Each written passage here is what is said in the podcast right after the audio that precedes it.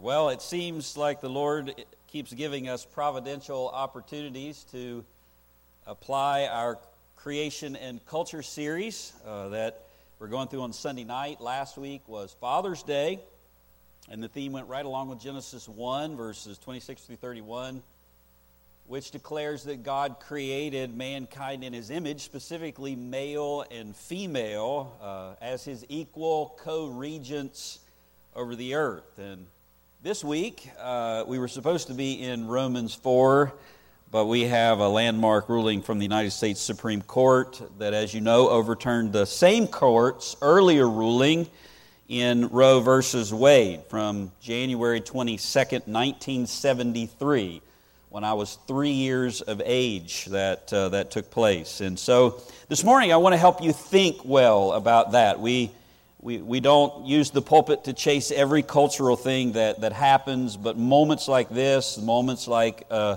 when Obergefell happened um, and our, our country institutionalized sin, actually wrote it into their, into their laws, that, that's a moment for, for God's people to look to Him and to His Word and, uh, and try to think, think well. So I want to want to try to help you in that way this morning, uh, help you think rightly about the things that you're going to hear in the coming months and, and even farther out. And so, salvation is not by ceremony.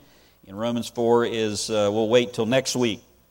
Let me try to explain to you in a, in a little bit of extended introduction uh, what happened, what has happened, and what did happen on Friday in layman's terms. And you don't need to be a legal scholar to, to understand it. Um, I know as, a, as an American, as a Christian, you are well familiar with the, with the term Roe versus Wade, but, but do you actually understand what, what, was, what was ruled in, in that case and everything that, that led up to it? Well, 49 years ago, the United States Supreme Court ruled in a case that, that was famously called Roe versus Wade, and it struck down a statute from the state of Texas which prohibited abortion unless a woman's life was in danger. Abortion was legal, but it was very restricted in the sense only in these extreme cases when, when a, a woman's life was in danger. Prior to that ruling, uh, abortion for convenience or simply because you wanted one was prohibited, not just in Texas, but, but in a lot of the country. And you may not know this, but but prior to the early 1800s, abortion was not regulated at all for, for the most part um, before uh, a woman could feel the baby. Uh, that moment was called the quickening. Um, and they didn't have ultrasounds then, and so the most obvious gauge that they had was whenever they could, they could tell that there was a baby there, which is probably around three to four months. And Seg, uh, several regulations were made in the 1820s and 1830s that regulated uh, abortion inducing drugs, primarily because they were killing the women that were taking them, uh, as well as the, the baby. Lots of incremental developments between 1830 and 1973 that laid the groundwork for for Roe versus Wade, the, the ruling. But, but that case uh, alone has created the, the legal precedents for the last 49 years until last Friday, which is why it is a significant moment in, in our history. In 1969, a 22 year old woman from Texas named Norma McCorvey sought an elective abortion. Uh, and she was called Jane Roe in the court documents. And she had been pregnant twice before and carried both of those babies to term and gave those children up for adoption, but unable now to get an elective abortion since her life was not in any danger. She was referred to, and many would say preyed upon, by two feminist attorneys uh, named Linda Coffey and Sarah Weddington. These were advocacy lawyers looking for a favorable case to challenge uh, the U.S. abortion laws, thinking that they had found that case in, in McCorvey, they sued the state of Texas. Henry Wade was the district attorney uh, for the county in which McCorvey lived, hence Roe versus Wade. And in June 1970, uh, that was the year I was born, uh, the case went to the Texas District Court as it moved through the system, and it was ruled by the Texas District Court that the state's abortion restrictions were not legal uh, because they violated an implied right to privacy. Violated, in this case, Ms. McCorvey's right to, to privacy of, of the decisions that she was making and what was happening in her womb and those types of things. And the Constitution uh, doesn't use the term abortion, it doesn't use the term reproductive rights, or even the right to privacy. Those words are not in the, the Constitution. But several amendments, like the, the Fourth Amendment, imply that citizens do have the right to, to personal privacy. For instance, the, the First Amendment protects the freedom of religion and your right to keep that private. No one has a right to demand to know who you worship or, or how you worship. Or, or the Third Amendment, which protects the privacy of your home. The, the Fourth Amendment uh, protects you from unwarranted, unreasonable search and seizure by the government, another aspect of privacy. And so the, the, the Roe case eventually was appealed to the Supreme Court. And on January 22nd, 1973, in a 7 to 2 decision, uh, the, the justices ruled that Texas law was in, in, indeed unconstitutional. That was, that was their position. And the court declared that a woman's right to an abortion, which was never explicitly stated in the Constitution, was implied by the right to privacy protected by the 14th Amendment and, and, and several others. And the 14th Amendment was an amendment that was ratified right after the, the Civil War during the Reconstruction era. Uh, the 13th Amendment abolished slavery, the 14th Amendment guaranteed equal rights for all citizens uh, by, by the Constitution. And so the, the 14th Amendment prohibits states from making laws, states from making laws that infringe upon the personal protections provided by the first 13 amendments, which were, which were already there, meaning that the, the prior to the 14th Amendment, uh, i.e., before the Civil War, states had the ability to, to make laws that, that may violate freedom of speech or religion or otherwise. The states had that, had, had that ability. And so, in the case of abortion, the court said the right to privacy, whether that was grounded in the concept of personal liberty or uh, the, uh, the, the protection of due process uh, or the Ninth Amendment, quote, it's, all of that is broad enough to protect a woman's decision whether to terminate her pregnancy. So the ruling was basically a hodgepodge of, uh, of judicial applications, pulling from implications and a lot of, of different uh, amendments. Because I said the right to abortion is never stated in the, in the Constitution, unlike the right to bear arms in the Second Amendment, which is specifically stated in the Constitution. Now, you can argue about, you know, has that protection of rights and, you know, and whether that's a good thing to have, that's what it says. But beyond that, beyond the, the, the way in which the, the, the, ruling was, was made, it, and this is vital to help you understand what happened on Friday. In the majority opinion of Roe versus Wade, the court went beyond the case itself and outlined, in its, in its opinion, its own system of human viability. When does someone become a person? Or when, when is a when is a baby viable and, and how, do you, how do you apply law to that? And so they created arguably de facto law, at least that's how it's been, been operating. And to try to balance the, the, the, uh, the woman's uh, interest of privacy and the state's ability to regulate potential human life, the court divided pregnancy into three trimesters. Again, this is not in law, this is not in the Constitution, this is in the this is from the court. Three trimesters and declared that an abortion in the first trimester was solely up to the mother. In the second trimester, the, the government could regulate abortion in order to protect the mother's health as long as they didn't outlaw it or ban it.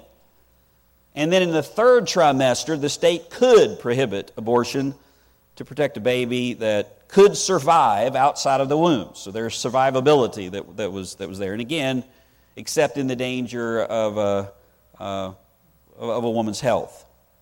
There have been other cases like Planned Parenthood versus Casey in 1992 that affirmed uh, Roe's earlier decision, but, but the implied right to personal privacy, specifically in that first trimester and then beyond, uh, which has nothing to do with, with abortion, and the court's trimester framework, human viability, is what every law and challenge since then has been held to. So those two issues are, are where the legal rub lies. Does the, the 14th Amendment and others apply to a woman's right to end her baby's life?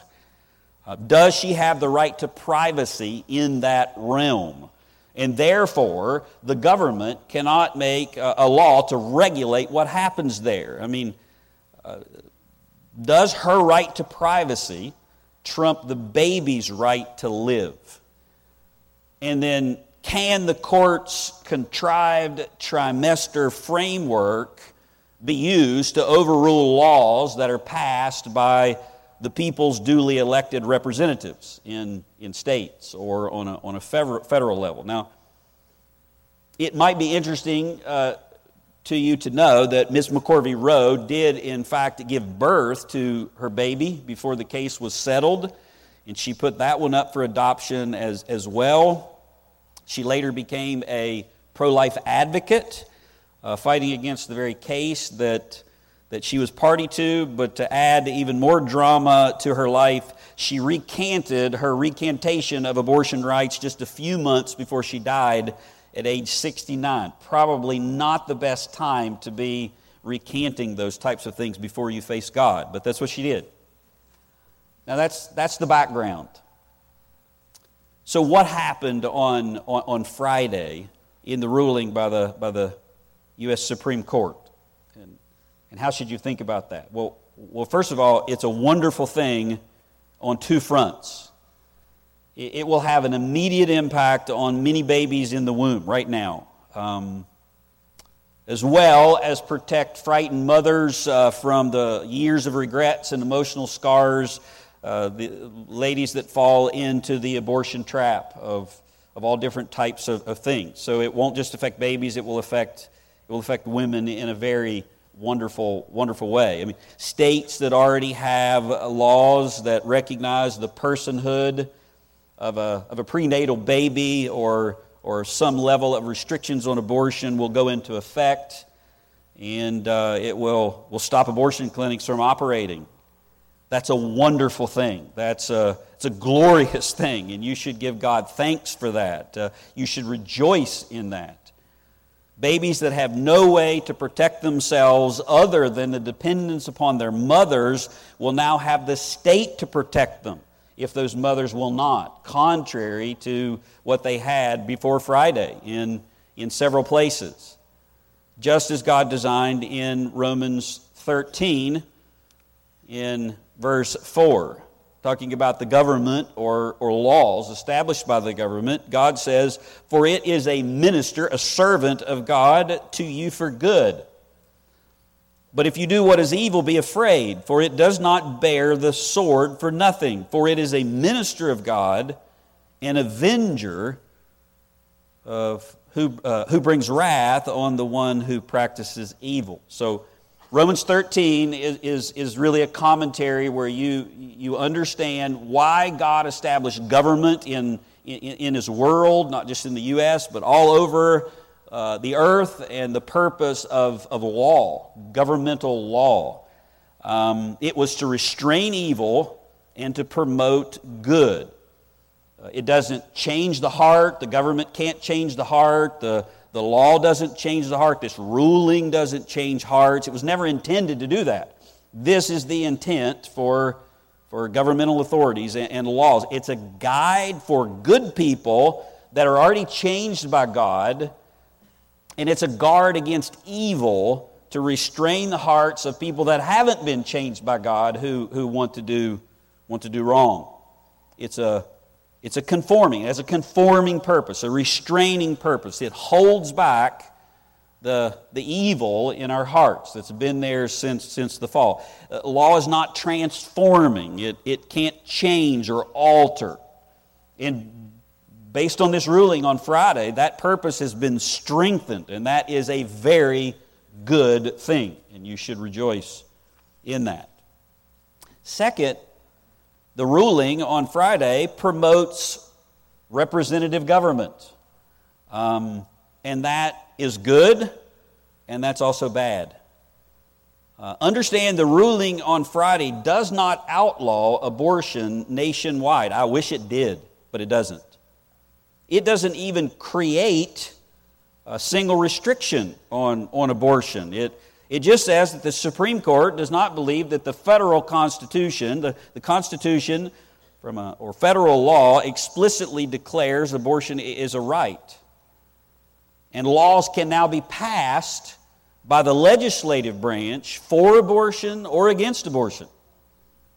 So, without the court throwing uh, those laws uh, out based on the, the constitutional ground that, that was supposedly implied in, in Roe versus Wade. So it now places the decision of those things back to, back to the people within each state instead of the Supreme Court, like it has been with that ruling for, for 49 years. And so people from each state will now have the ability, like prior to Roe, to pass laws on the matter for or against it, electing their representatives accordingly according to what laws they want passed related to abortion or anything else. And I mean, the ruling has nothing to do with inequality or subjugating women or Donald Trump or any other shrill thing that you you have already heard and will hear ad nauseum uh, over the next months and probably longer. In fact, sadly, as a result of Friday, abortions will likely increase and become even, in, in, in, in some states, will become even more radical, like in Washington State and California and, and New York. And the Supreme Court will, will let those stand unless it violates some other premise. There will be states that will pass laws now all the way to the third trimester. Anyone can travel to any of those states to uh, obtain an abortion at any time. And not only that, you've probably seen many private companies are rushing to, to vow to pay for it. Uh, Meta, which owns Facebook and Instagram, de- declared Friday that they will assist any employee with travel reimbursement to obtain an abortion. As did Disney, as did Lyft, as did JP Morgan Chase, as did Warner Brothers, as did CBS, as did Microsoft, as did Netflix, as did Apple, as did, and you could go on and on and on. Dick's Sporting Goods, their CEO, Lauren Hobart, announced up to $4,000 in reimbursements for employees who have to travel to another state to obtain a legal abortion.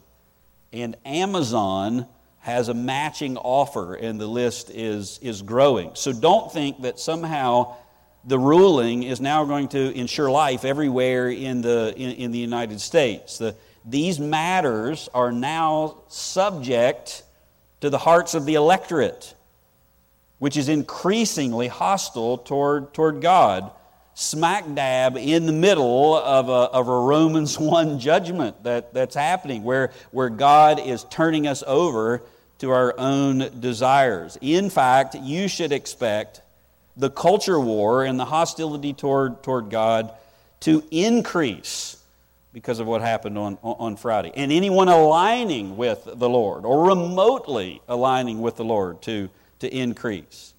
Um, that's one of the the dashed hopes that, that the original court had in their, in their majority opinion on, in deciding Roe v, Roe v. Wade. I mean, beyond the legal boundaries, what was the, the court back in 1973 trying to do? They, it was a moderate court's uh, attempt to, at compromise to, to try to tamp down the culture war that, that, that was happening, that had been building in our country since the, since the 60s, not only over abortion, but other social matters. So, follow, uh, following World War II, the 1940s and the 50s, with the defeat of Nazi Germany, the, the Great Generation, the next decade, as you know, the 60s, uh, brought the sexual revolution, and people grew up uh, that, that lived during that time, and their rebellion expanded into the 70s and the 80s, and it was a great time of turmoil. Many of you lived through that divide in the, in the country. And there were growing groups of people that wanted to throw off things, uh, any type of restraints, and demanding to live however they, they, they wanted. And one of those issues was, was the right to abortion at any point. I mean, if you can have sex whenever you want, with whoever you want, and reject biblical marriage, then, then you, need the, uh, you need to end those pregnancies as well, and you don't need the state standing in your way. And so the court's decision, the attempt with, with Roe, was, was an attempt to find some middle ground in this trimester uh, thing that they, they did. In their minds, it would give the, the state some kind of compromise framework to work with, and maybe it would help cool the, cool, cool the fires, and it failed miserably. Um, it didn't solve the cultural divide, it exacerbated it. I mean, states with God fearing people uh, elected representatives who then passed laws that were pro life, and people who wanted abortions then sued, and that ended up in the courts, and vice versa. States with people who had no biblical influence or less biblical influence passed laws that made abortion legal all the way up to the ninth month, and God fearing people in those states sued, and that ended up in the, in the courts. And this current court on Friday is likely hoping for a different outcome with a different methodology. Let's push the issue back to the people and let the, the states decide. Which is why the hope of solving the culture war by this ruling will, will fail again. Because the issue of abortion is not with what the Constitution says or who gets the say to make the laws, the states or the federal judiciary. The issue is, is how do people view creation and the Creator? Do people fear God and walk in His Word, or do they not? And you're going to hear a lot of talk about rights over the next month women's rights and states' rights and other rights, but that's not what you need to be concerned about as a Christian. What you need to know is what does the creator of the universe say, and does your view line up with his? Because his right to declare what is good and what is evil is the only right that matters. You don't need stare decisis or uh, whatever Latin term that's there, non justices of the state legislature to figure it out. It's, it's very clear right here in God's Word. So don't get lost in the sea of voices that, that are out there and how people are responding to it. All you need to do is go here and stand in that spot. It's, it's that simple. You have no rights that, that He doesn't give you anyway, and, and you don't want any because He is a good and wise Father who never withholds anything worthy from us. And that was the initial lie that Satan uh, told us in the, in, in the garden, and we've been falling for it ever, ever since. I mean, he convinced, Satan convinced Adam and Eve that God was trying to keep something good from them with, with, his, with his restriction in the garden. All the trees, all of creation. It's yours. You're ruling over it. You're to take it. You're to be fruitful and multiply. You're, sub, you're to subdue it. You're to, you're to multiply my image and use all, all of this. But this one tree, you may not eat from. It's off limits. And Satan said God's trying to keep something good from you. Believing him, then they disobeyed God and, and, and did what was forbidden. And, and Satan just re, repeated his plan over and over and over since, since then. And we keep falling for it. God is trying to, to keep, you from, keep you from something good by, by telling you that the best sex is found protected by a lifelong covenant of marriage. And Satan says, No, no, no, no. You, you want your right to, you want to have the right to sleep with whoever you want to, whenever you want. And God is keeping uh, something from you. And, and that lie, buying that lie, has brought devastating consequences to people.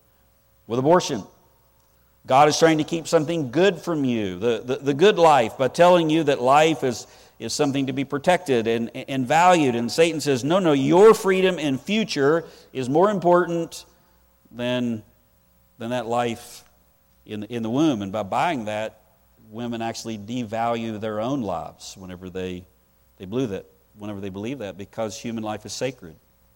All of it. That's how God views it.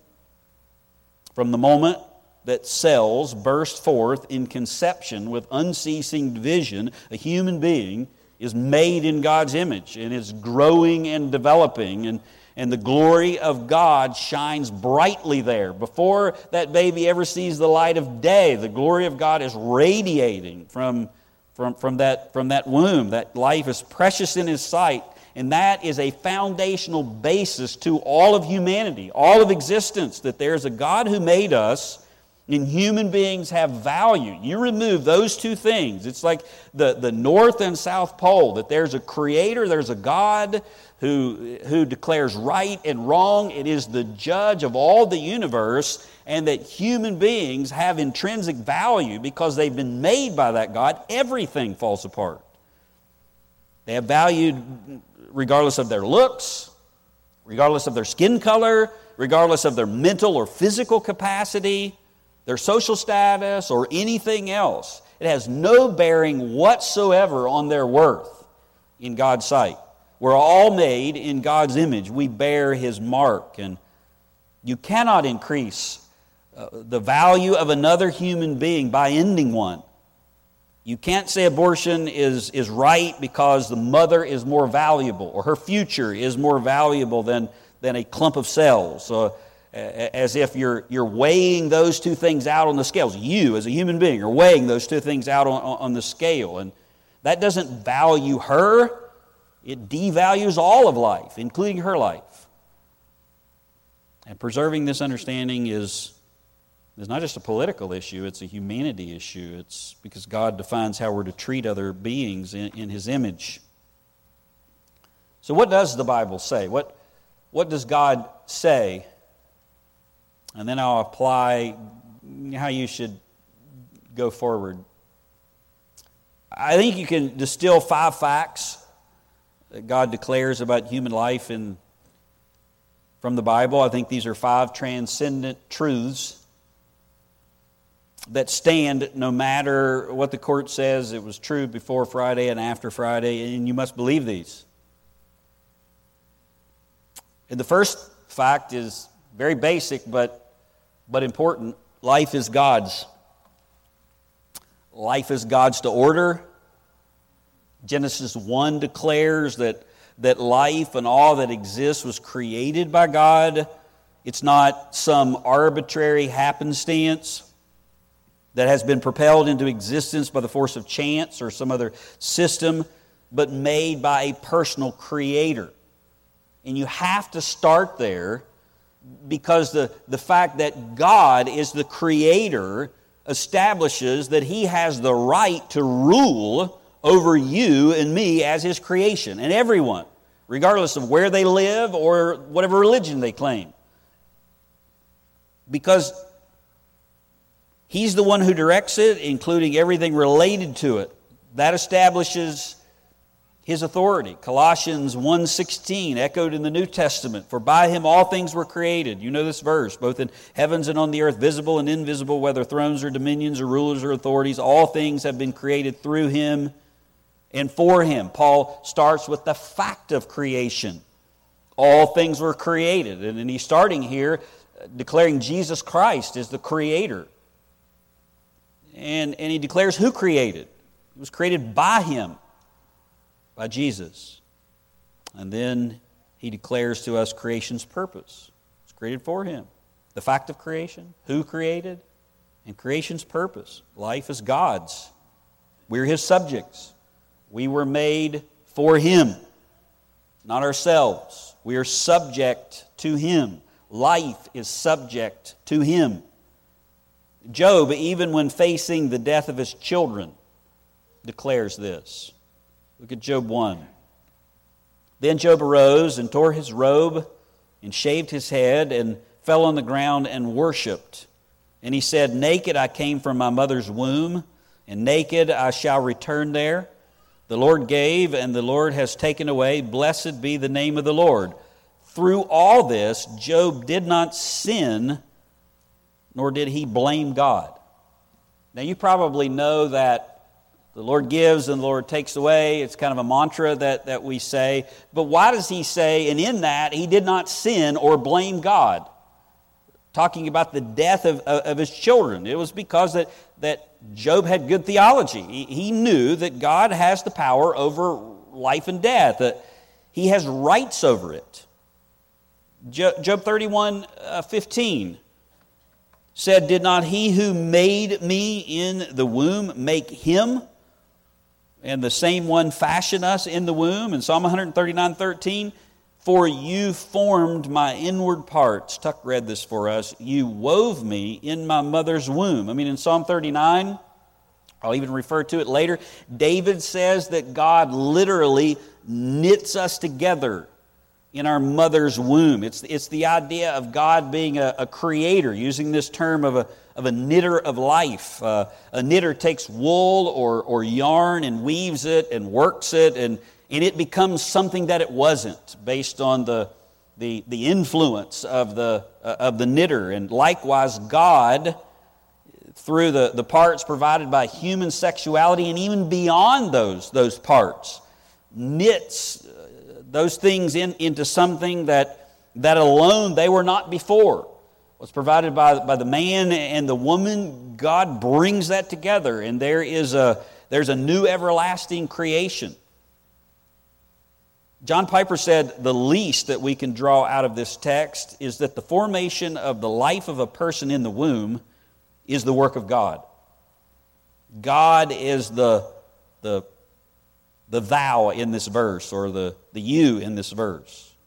Further, we can say that the formation of life in the womb is not merely a mechanical process, but it's something on the analogy of weaving or knitting. You did knit me together in my mother's womb. The life of the unborn is the, the knitting of God. It's not just a mechanical process. And what he is knitting is a human being in his image, unlike any other creature in the universe. That means that the destruction of that life in abortion or otherwise is an assault on the work of God that God is doing. Think of that. God is doing a work in the womb, and someone is destroying that. It has nothing to do with man's rights. You can't take what God is forming and knitting and nurturing and end it and that not be about God. It, it's His work. And all life is valuable to Him, which is the second fact I would say that you can draw out of Scripture. About human life, life is valuable because man is made in the image of God. And we went over this in detail last Sunday night. We value what God invests with His worth we value life, the life of human beings, because God invests in human beings His worth. Life is valuable because it's created in God's image. We read Genesis 1 27 and 28. God created man in his own image. In the image of God, he created him. Male and female, he created them. God blessed them, and God said to them, Be fruitful and multiply and fill the earth. That's what we just looked at. No other creature in the universe, no matter how complex or magnificent, bears the image of God, like a human being. I mean, that means humans alone were created by God, capable of embodying his, some of his attributes and representing him on the earth. I mean, theologians categorize God's attributes in, in two categories uh, non communicable attributes or qualities that are unique to God, things that, that are just there because of He's God. And then the ones that we can, we can reflect, um, that we share as a human being, at least, at least in part. For instance, being created in the image of God does not mean that, that we are God in the sense that we can be omnipresent or omnipotent. We don't possess immutability like God does. We don't possess sovereignty or uh, greatness like, like God does, or self existence. But we're like God by bearing His image in the ability that we, we can reason, we can think, we have a will, we have emotion, we have moral ability. And the scripture lists all kinds of things like wisdom in Romans 16, and faithfulness, and truthfulness, and love, and goodness, and righteousness, and mercy, and compassion, and holiness, and graciousness, and patience, and peace kindness, gentleness, joy, forgiveness, and, and, and justice, and you could go on. Those are, are things that the Bible says is like God. These are his attributes. So we, we, we, we mirror those, we reflect those. The fall affected all of that, of course. And Jesus Christ is now remaking the, that, that image, and we're, con, we're conformed to his image. Uh, I think John Frame gives a, gives a help, helpful illustration again about how we reflect God's image. He says, As Adam begat sons in his defaced image, uh, so Christ's children bear his pure image. Thus the Lord removes us, removes from us the distortions of the image that was due to sin and leads us toward a, a perfect likeness to God. He, he said you might think of it like this in photocopying, you can make copies of another copy. We're, we're a copy of, of a copy of a copy going back to Adam. In photocopying, you make copies of another copy as long as the latter is perfect. If you try to copy from a defaced copy, you'll get defaced images. And the only recourse is then to go back to the original, go back to the perfect copy. And so to be restored into God's image, God must turn us away from our fallen nature in Adam and recreate us in Jesus Christ, who is both the original and the perfect copy. So that's what's happening as you're being renewed in the being conformed into the image of Christ.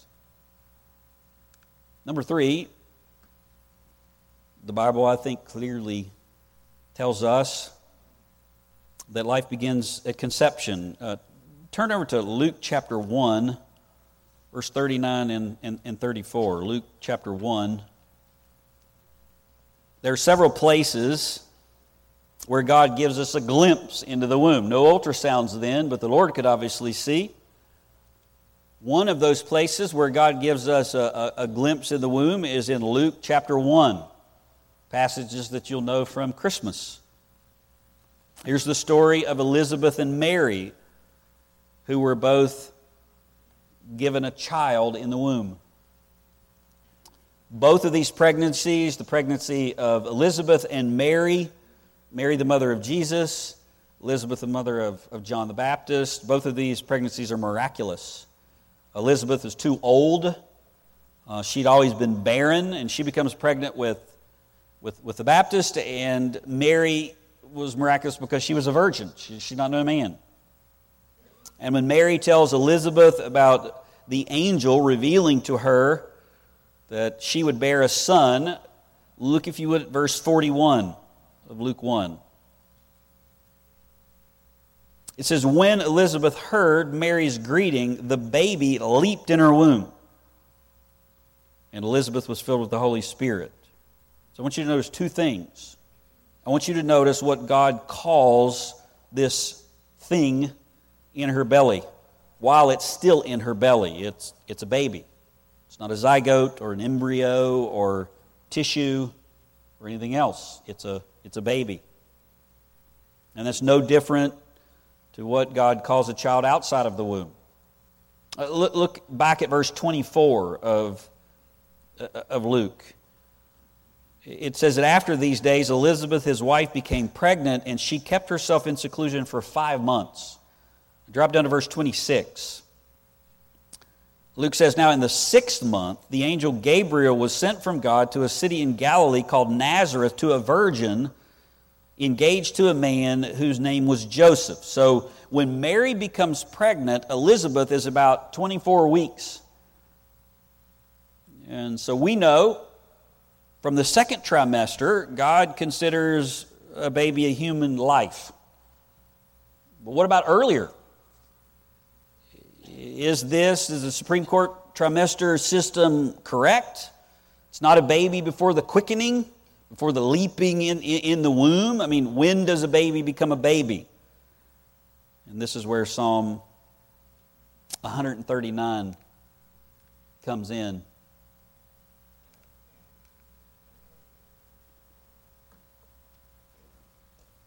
Psalm 139 says, For you formed my inward parts. You wove me in my mother's womb.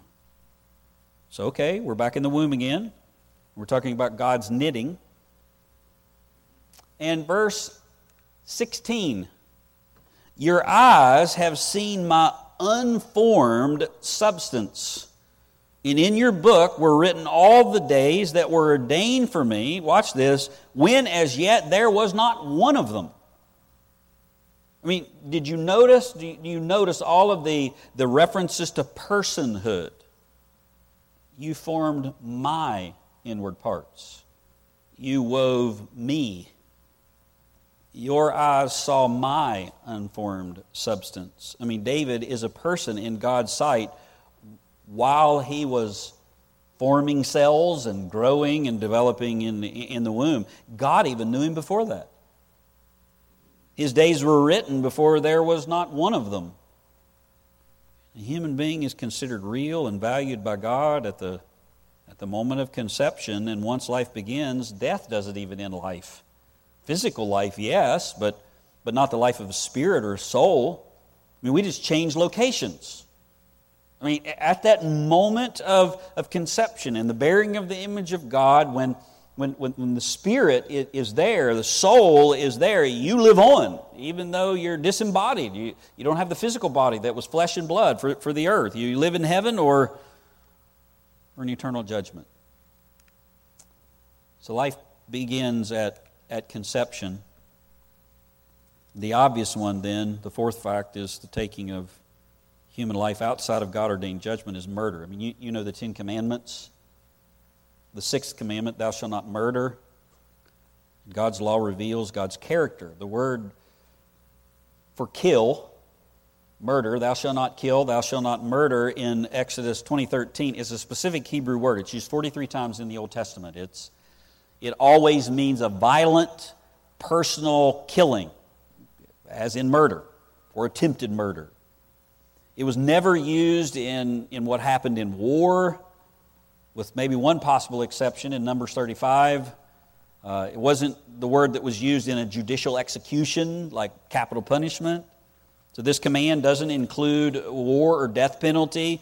It's the personal and sinful taking of human life that's forbidden by God. I mean, in Scripture, there's a clear distinction between the putting to death and, and the illegal murder.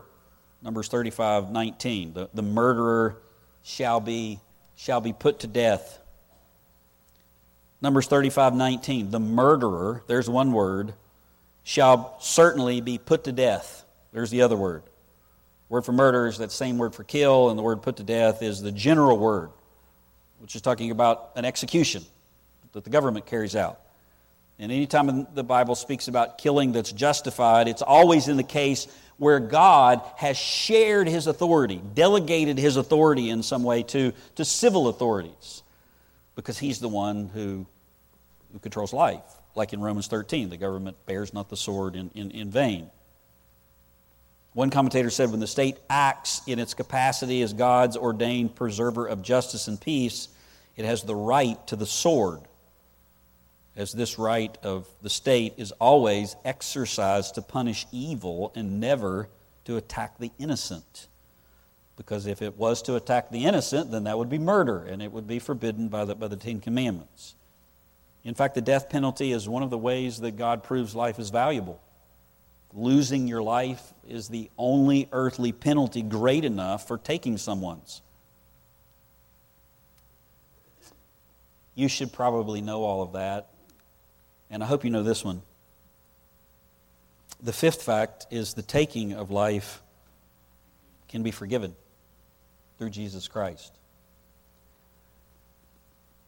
When something like this comes up and everybody's attention is there, or you hear a message like this, or in my case, I preach a message like, like this, you're aware, I'm aware, because I'm a sinner, that maybe you're, you're sitting here this morning and you're like me whenever I listen to messages that talk about my, my past sins.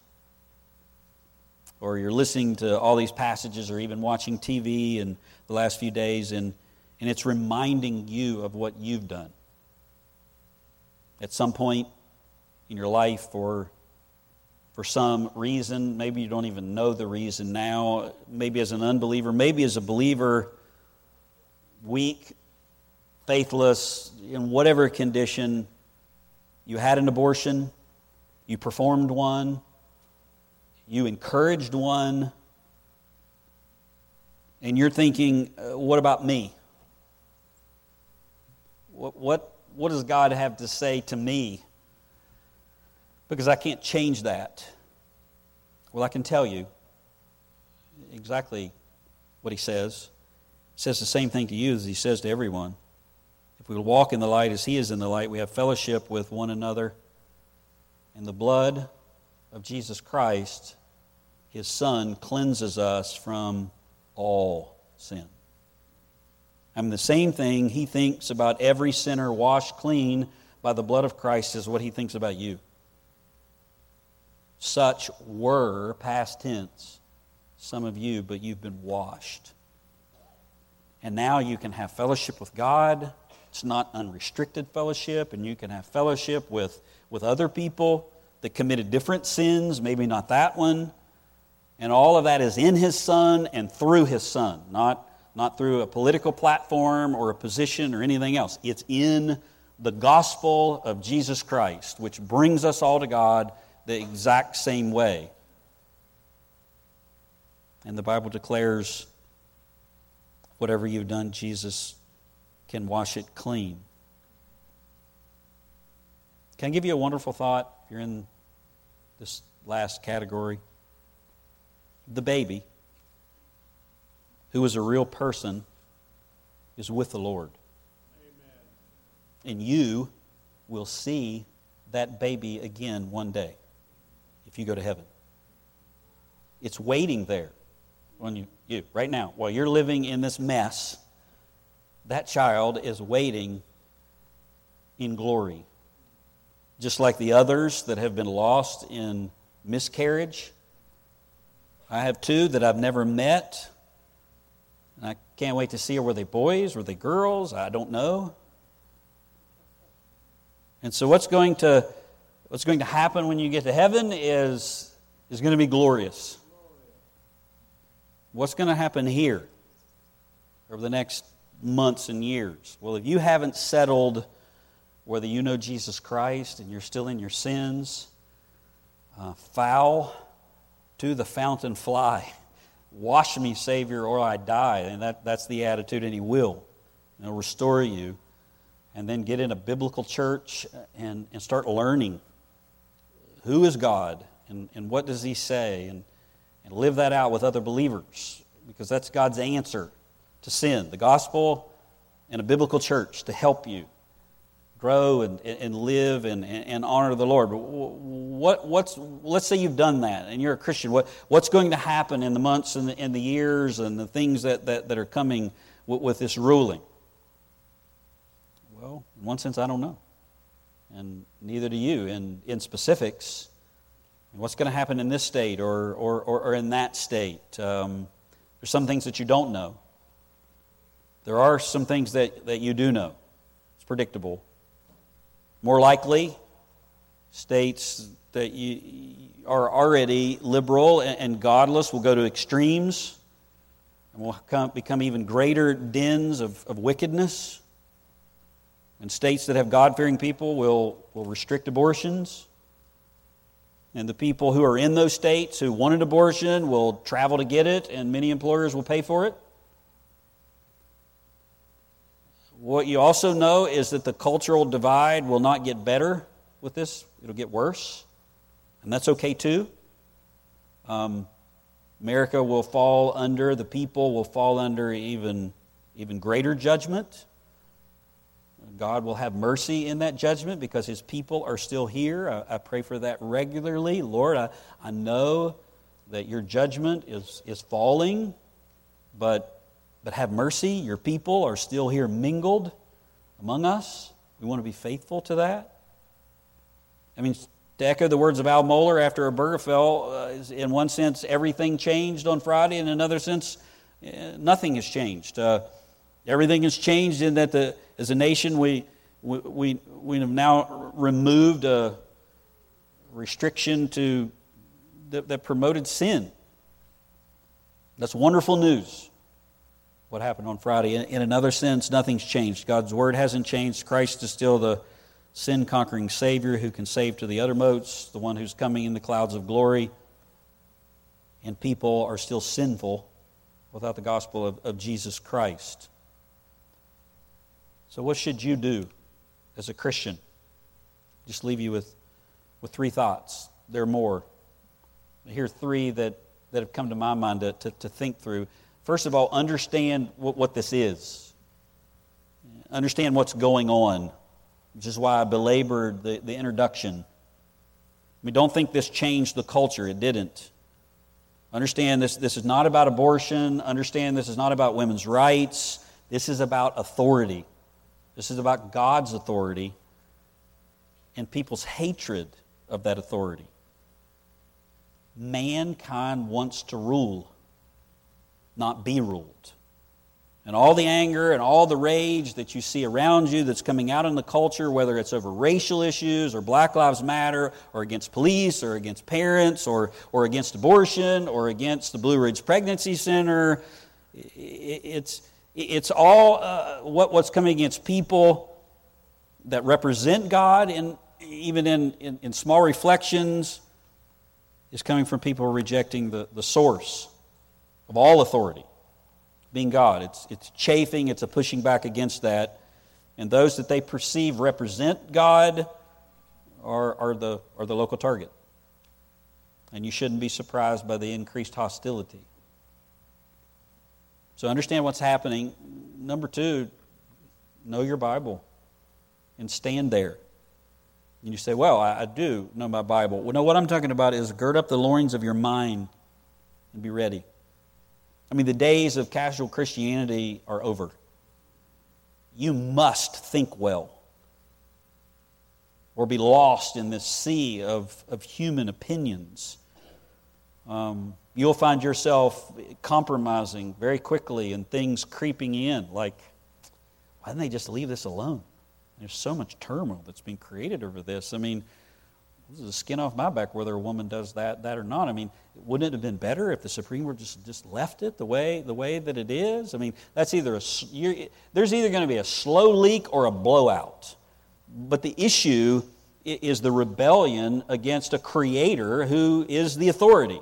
And that's just being expressed in a greater and greater way as the judgment from Romans 1 as God continues to turn people over to their own desires, and those own desires get worse and worse and worse and get more and more heightened. So understand your role in this world from Scripture. Don't think you're going to win a culture war. Uh, don't try to fight fire with more fire. You will be consumed. Culture wars are not won with more gunpowder, but with the gospel. I mean, it sounds oversimplistic to some of you. Like, why don't we do something? The answer is a clear proclamation of Scripture and biblical churches. That's God's answer to a fallen world. Simple as that. It doesn't mean that you don't do more than that, but that's the main thing. And then the third thing I would say to you is, is be Christian.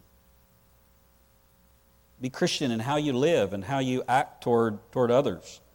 Did you pick up in Psalm 139 where David talked about hating God's enemies?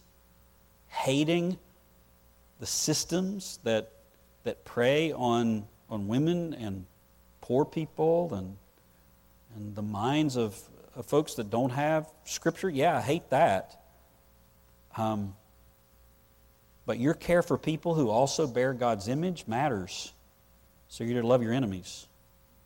Be careful with your speech. And you say, yeah, well, but they're, they're throwing it, and we need to throw it back. Uh, no, you don't.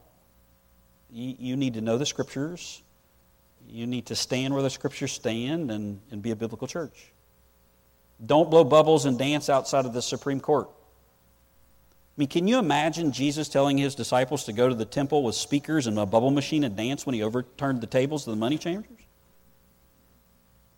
I to rejoice for sure. This is a glorious thing. But weep as well for the souls of people who are without God and who will go deeper into their rebellion because they now feel something is standing in their way and their heart will respond. Just be a real Christian. Sacrificially give your life away for others, care about people, love your enemies. Do what you did before. Believe in the sanctity of, of life, adopt, foster, serve God that way if that's what God's called you to do. If not, then, then do something else. But stand where God stands and walk in wisdom toward those who are outside and be able to give a reason for the hope that's within you, the hope of the gospel. When the Lord draws hearts to, to Himself.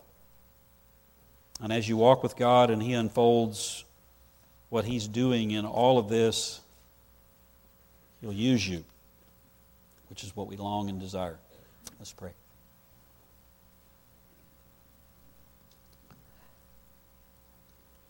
Father, I'm so thankful for your word. I'm so thankful that you're stable and your truth is stabilizing.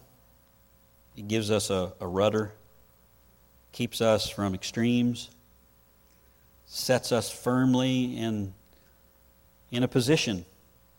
And that position is yours. You are the creator, and you have declared things about life, things that are right and wrong, what is evil, what is good, and, and we run there, we stand there in that position. And Lord, we recognize you've told us that because of we're standing there, there will be opposition and hostility and, and other things, and you've told us how to act in, in light of that. Help us remain and help us be like you. Help us to bear your image in all of these, these attributes the hating of evil and the, the loving of, of people that are caught in it. And help us, Lord, to be a biblical church. We love you. And I do pray again anyone that's in the midst of sin or struggling with sin of past, that they would come to Jesus Christ, be cleansed. He longs to do that today. It's in His name we pray. Amen.